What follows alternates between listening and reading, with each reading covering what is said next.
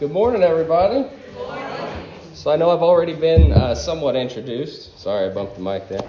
Uh, but my name is uh, Brady Webb, and I have together my family here, Kelsey Webb, and my three little kiddos um, with me. Um, I've lived in North City pretty much most of my life. I know many of you probably know me or have heard of me, but uh, we attend the UCPC, United Cumberland Presbyterian Church, in North City, as Mason said. Um, but I'm thankful to be here this morning. I'm thankful to be able to bring the word to you.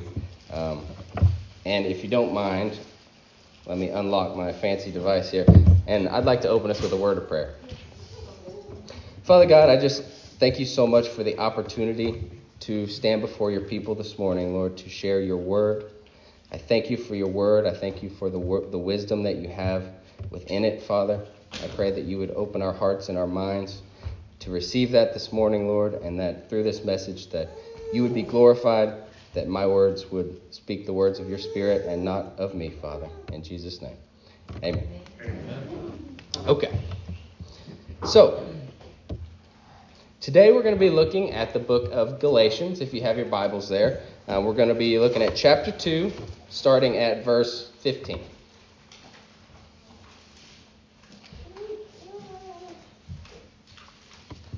Okay. We ourselves are Jews by birth and not Gentile sinners. Yet we know that a person is not justified by works of the law, but through faith in Jesus Christ. So we also have believed in Christ Jesus, in order to be justified by faith in Christ and not by works of the law, because by works of the law no one will be justified. But if in our endeavor to be justified in Christ we too were found to be sinners, is Christ then a servant of sin? Certainly not. For if I rebuild what I tore down, I prove myself to be a transgressor. For through the law I died to the law, so that I might live to God. I have been crucified with Christ. It is now no longer I who live, but Christ who lives in me. And the life I now live in the flesh, I live by faith in the Son of God, who loved me and gave himself for me. I do not nullify the grace of God, for if righteousness were through the law, then Christ died for no purpose. Okay, so this morning I would like to speak a little bit about the doctrine of justification by faith alone. And it's something that I'm sure many of you have heard probably hundreds of times, but I also feel that it is one of the most foundational and critical beliefs of our faith. It's something that we as believers is absolutely necessary that we understand, but it's also something that I think that we daily forget. I'd say that most of us have a proper head knowledge of it, and when asked about it, uh, we could probably speak it, but there's a difference between knowing it in our heads and actually allowing the truth to take root in our hearts. Now, I don't have a deep and intimate knowledge of all of your hearts. I don't know the thoughts that appear between your ears on a daily basis, but I do know mine, and I know that we're probably more alike than we are different. And this is something that I personally struggle with, falling into legalism. For some reason, we as humans have a tendency to feel the need to justify ourselves before God. We feel the need to earn His favor, as if we do enough good things or if we refrain from enough bad things, if we read our Bibles enough or if we pray enough, then, then God will be pleased with us and, and all will be well. But why do we put this burden on ourselves? As if we could actually meet God's standards of righteousness. But nonetheless, we do. The concept of justification that is a free gift through faith is something that is in opposition to our nature. And I think that our version of reality has something to do with it. We live in a physical world, a tangible world, perceivable by our senses. When we do things in this world, we cause other things to happen. For instance, if I throw a rock into a pond, I expect that it's going to make a splash. It's probably going to create some ripples on the water. If I clap my hands together, I expect there to be a fairly loud noise, right? Since birth, we have been submersed in an environment where we grow to learn incorrectly as it may be, that we are the primary cause for every effect that surrounds us. And this tends to make us believe that we are, for the most part, in control of our lives, and that the outcome of our lives, or even our eternity, depends on our actions alone. It's a problem with human nature, and you can see it in almost every other world religion apart from Christianity. They all share this common thread that we are neutral characters in a world of two opposing forces, good and evil. Now, we know that this is not true as believers, right? Because we are fallen since birth. But nonetheless, the belief is this that we can do either good things or bad things. And depending on which we choose, the afterlife will be either a reward or a punishment. And we tend to extrapolate this mindset into everything that we do. To receive good things, we must do good. If bad things happen, it's because we've done bad things to deserve them. And this idea heavily permeates our culture, so much so that as believers, it can be hard to keep the truth straight in our minds. So that's what I want to discuss this morning. Because when we understand the truth about justification, I believe that there are two important things that happen. One is that a great burden is lifted from our shoulders when we understand that we are neither responsible nor capable to be counted as righteous before God. And two, we are drawn nearer to the one that is capable to make us righteous. As we divert our gaze from ourselves and what we do to Jesus Christ and what he has already done. So, with that being said, we're going to start at verse 15. But I think I should give you all a bit of context for this passage. Paul just finished explaining to the Galatians that he had gotten in a bit of a disagreement with Cephas, or Peter as we more commonly know him. Paul had opposed Peter to his face for acting like a bit of a hypocrite. See, Peter had been eating with the Gentiles before the Jews arrived, but when they entered the scene, Peter withdrew himself, fearing their oncoming judgment. As we know, the Jews and the Gentiles have quite the history of opposing views, especially when it comes to dinner etiquette. So Peter was afraid of what they would have to say, and he withdrew from the Gentiles and went to be with the Jews.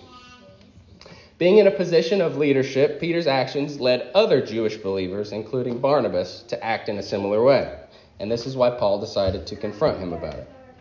So Paul said this If you, though a Jew, live like a Gentile and not a Jew, how can you force the Gentiles to live like Jews? Now, this can be a little bit misinterpreted.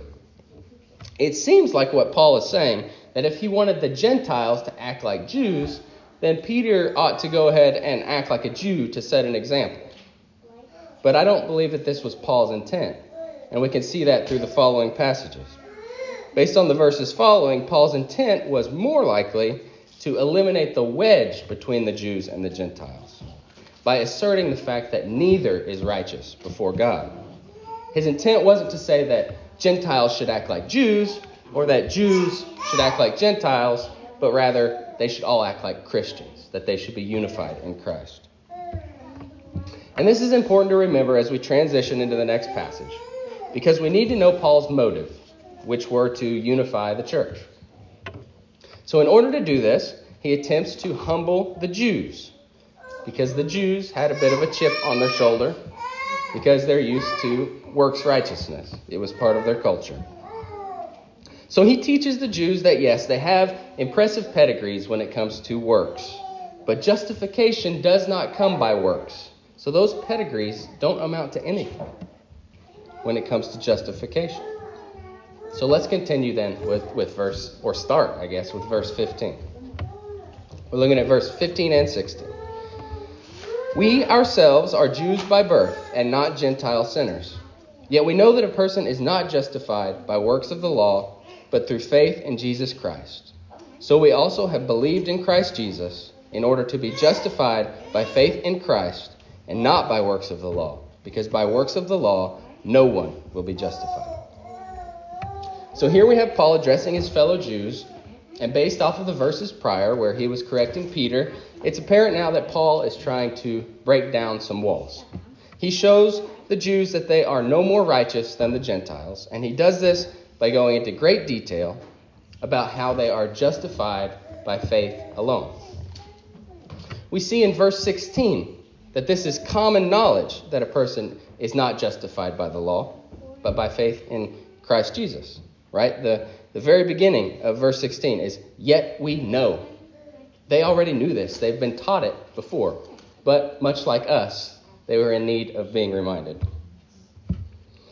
In fact, at the, ver- at the end of verse 16, we see that by works of the law, no one will be justified. Absolutely no one. Zero people. This was a, something that they had been taught before, as I said. So that's all fine and dandy, right? We are not justified by the law. We are justified through faith in Christ. That's great. But here's the problem if you and I are justified through faith in Christ, yet we still fall into sin, did Christ fail to make us righteous? Or as Paul puts it a little differently, is Christ then a servant of sin?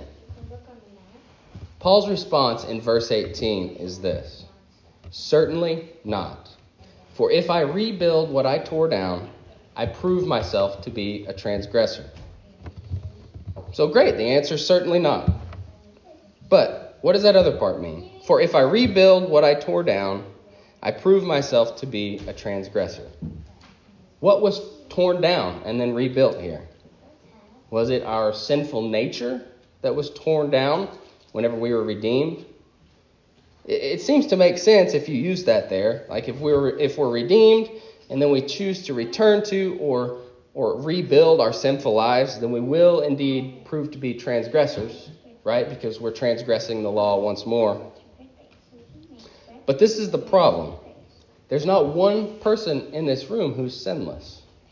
We're, we will not be perfected on this side of heaven. So the issue is that we will all, in a sense, rebuild our sinful nature. Now, granted, it's different after coming to Christ, right? We, we strive by the grace of God to overcome the sins that so easily entangle us, but, but nonetheless, we sometimes fall back into them. So, this interpretation of verse 18 is not going to work for anyone because we all still fall into sin.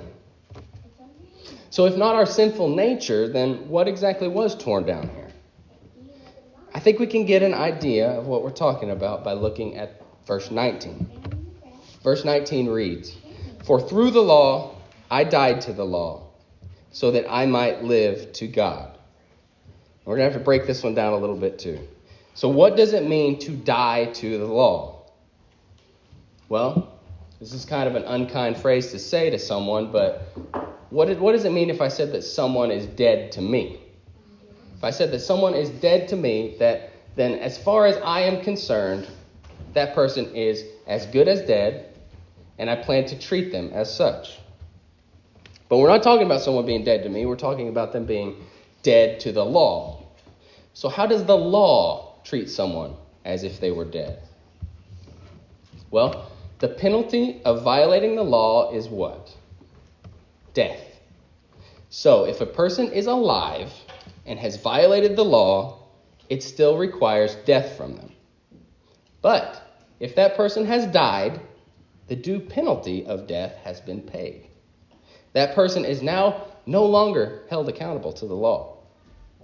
So let's take that back into verse 18. Certainly not, for if I rebuild what I tore down, I prove myself to be a transgressor. It wasn't the sinful nature itself that was torn down. The sinful nature will be torn down in due time as we're sanctified in Christ. It was the accountability to the law that was torn down, and it was torn down immediately. When Christ was crucified, the, the accountability to the law was torn down. And when Christ was crucified, we were crucified with him. You can see that in verse 20. When he paid our debt, our accountability was removed. Hebrews tells us that he died once for all. So that includes sins past, present, and future. We were literally set free in Christ. But how does this happen? How exactly can Jesus Christ atone for our sins? What law of nature states that a righteous being can take on the due penalty of a bunch of unrighteous beings, a multitude of others, and they no longer have to pay the debt? Well, we can't really answer that part entirely. Not on this side of heaven, perhaps never. But we do know that Jesus Christ was the perfect lamb without spot or blemish. He was completely sinless, innocent, according to the law. So, is that what made him righteous? Because he never violated the law?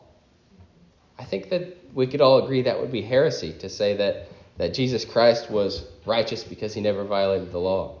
Jesus Christ was righteous since before time began. His righteousness is dependent on nothing. He was not righteous because he didn't violate the law. He didn't violate the law because he was righteous.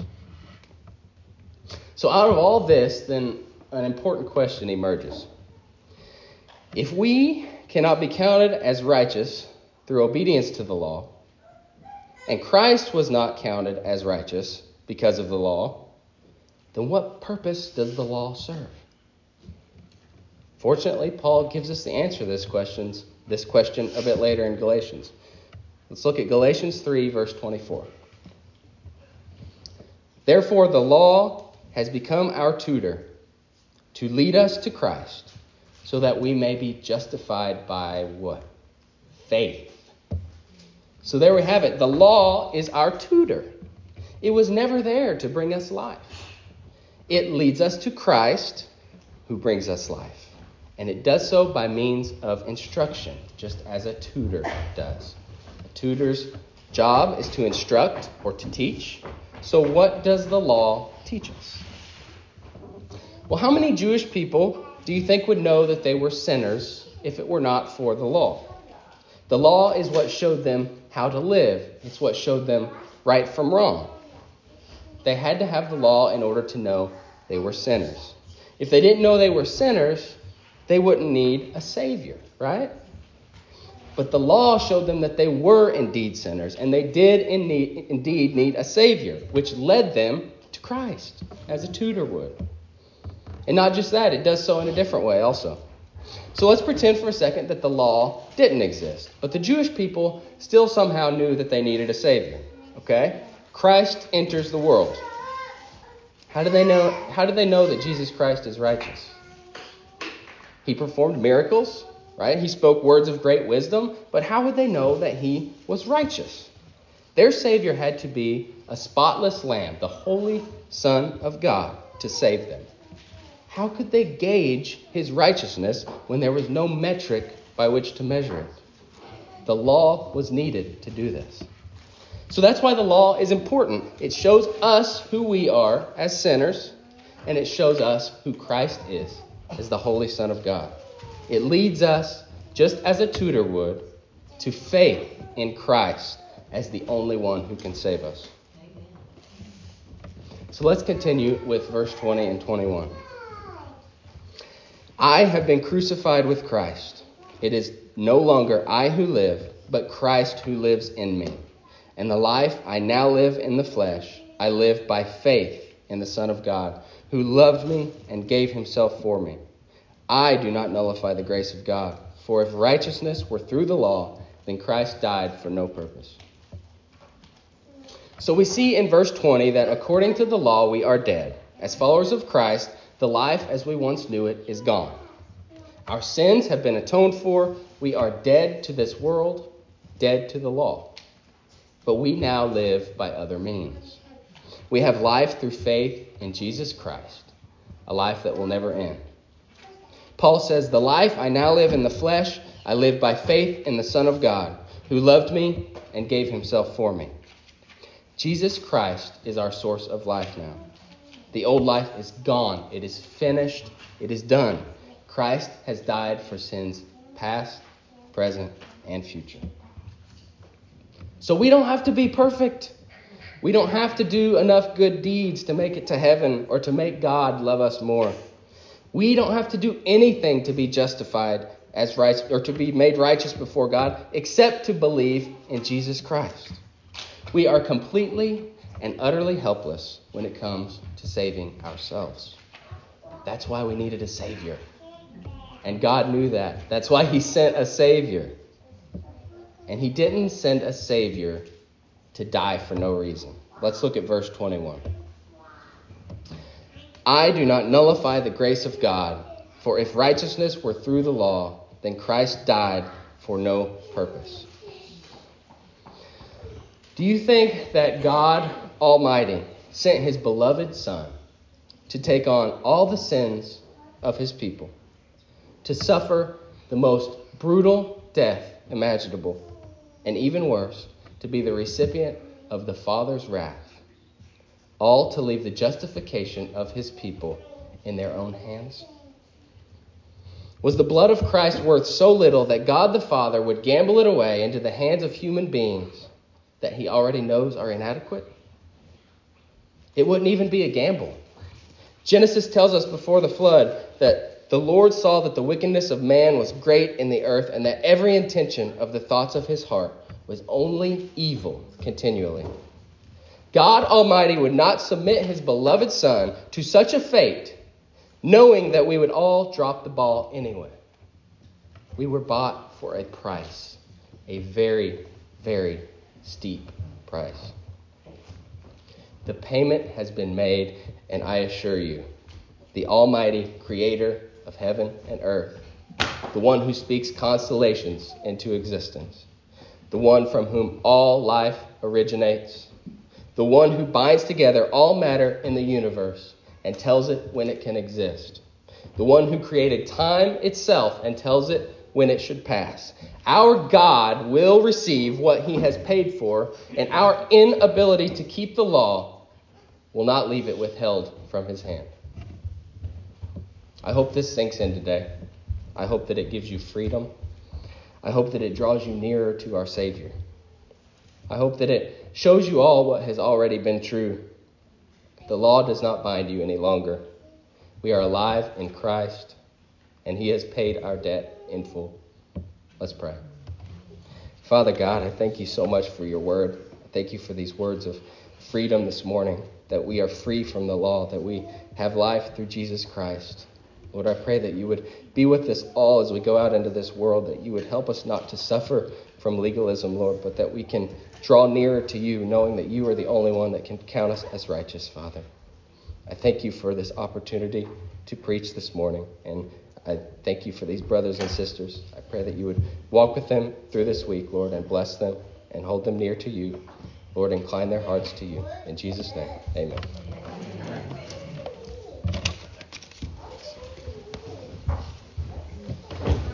Brady, for that. What a good exposition of Galatians 2, a simple gospel centered message that reminds us that we are in need of a Savior, that we are sinners only saved by grace, and we only live by faith. Amen.